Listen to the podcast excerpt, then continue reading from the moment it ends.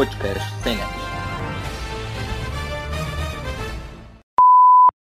Bom dia, boa tarde, boa noite. Meu nome é Bruno e hoje estamos no podcast Sem Nexo, o único podcast sem tema fixo. Com, estamos com o Gabriel. Ei, gente. E com o Paulo. Ei, pessoal. Hoje nós vamos discutir sobre as tecnologias criadas e usadas durante a Segunda Guerra e utilizadas no dia de hoje. Agora, Gabriel, me diga, quais as invenções mais usadas hoje em dia? Bom, na minha opinião, o celular, o computador e a televisão são os mais usados. Mas também tem outros que são bem usados, como o zíper, o relógio de pulso e o café solúvel. Mas, Gabriel, você esqueceu de outras coisas que são muito interessantes por exemplo, a geladeira e o aço inoxidável, que foram uma das maiores invenções da época. Trouxeram mais eficiência e mais higiene para manter alimentos, no caso da geladeira, e o aço foi muito eficiente na construção de, de edifícios e objetos que ajudam no dia a dia, como, por exemplo, o corrimão e outras partes feitas de metal que entram em contato com a água. Muito bem lembrado, Paulo. Sem a geladeira, o mundo seria um caos, pois ela proporciona manter os alimentos na sua garantia por mais tempo. Durante as épocas das navegações, por exemplo, eles usavam sal grosso para manter a carne em condição aceitável. Já na época da guerra, a geladeira havia sido inventada havia sido inventada para manter os alimentos, para fazer os alimentos durar mais tempo. Ela foi inventada na década de 1870 e popularizou nos anos de 1910. Oliver Evans, um universitário, criou uma máquina capaz de usar vapor em vez de líquido refrigerado.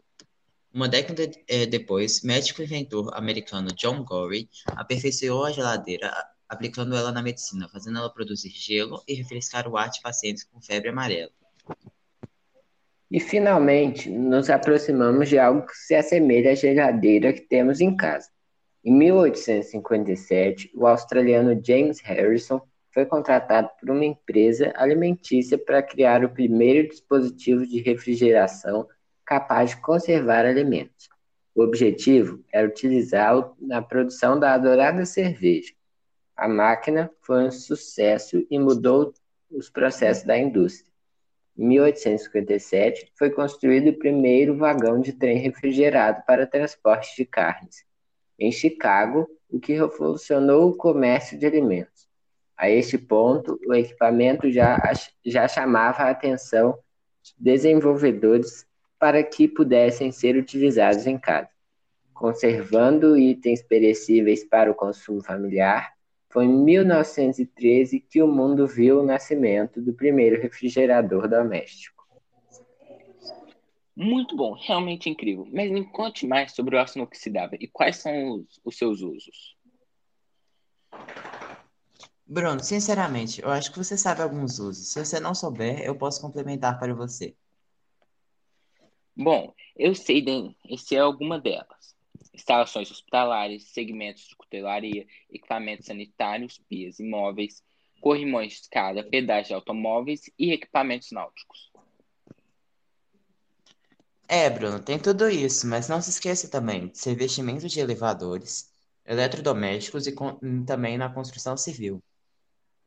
Em relação ao aço, o aço inox possui as seguintes vantagens. O aço inox é resistente à corrosão, é resistente a é, ele é fácil de se limpar, ele tem uma aparência mais higiênica e ele é brilhante. Ele tem baixo custo de manutenção ele é resistente à variação de temperaturas muito rápidas e ele é resistente a altas temperaturas e ele é um material reciclável, o que vai contribuir muito para o futuro. Bom, mas eu sei que o Ossinópolis foi descoberto sem intenção por um por um incansável pesquisador em 1907, o inglês Harry Blair. Trabalhava em um laboratório para as companhias de aço e tinha a seguinte missão: fabricar uma liga mais resistente ao desgaste para, para, ao inter, para o interior das fábricas de arma. Bradley misturou metais em diversas doses para, para notar que, certa liga não sofria corrosão do, por oxigênio, ou seja, não enferrujava.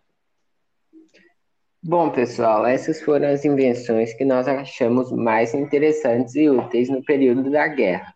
São utilizadas até o dia de hoje.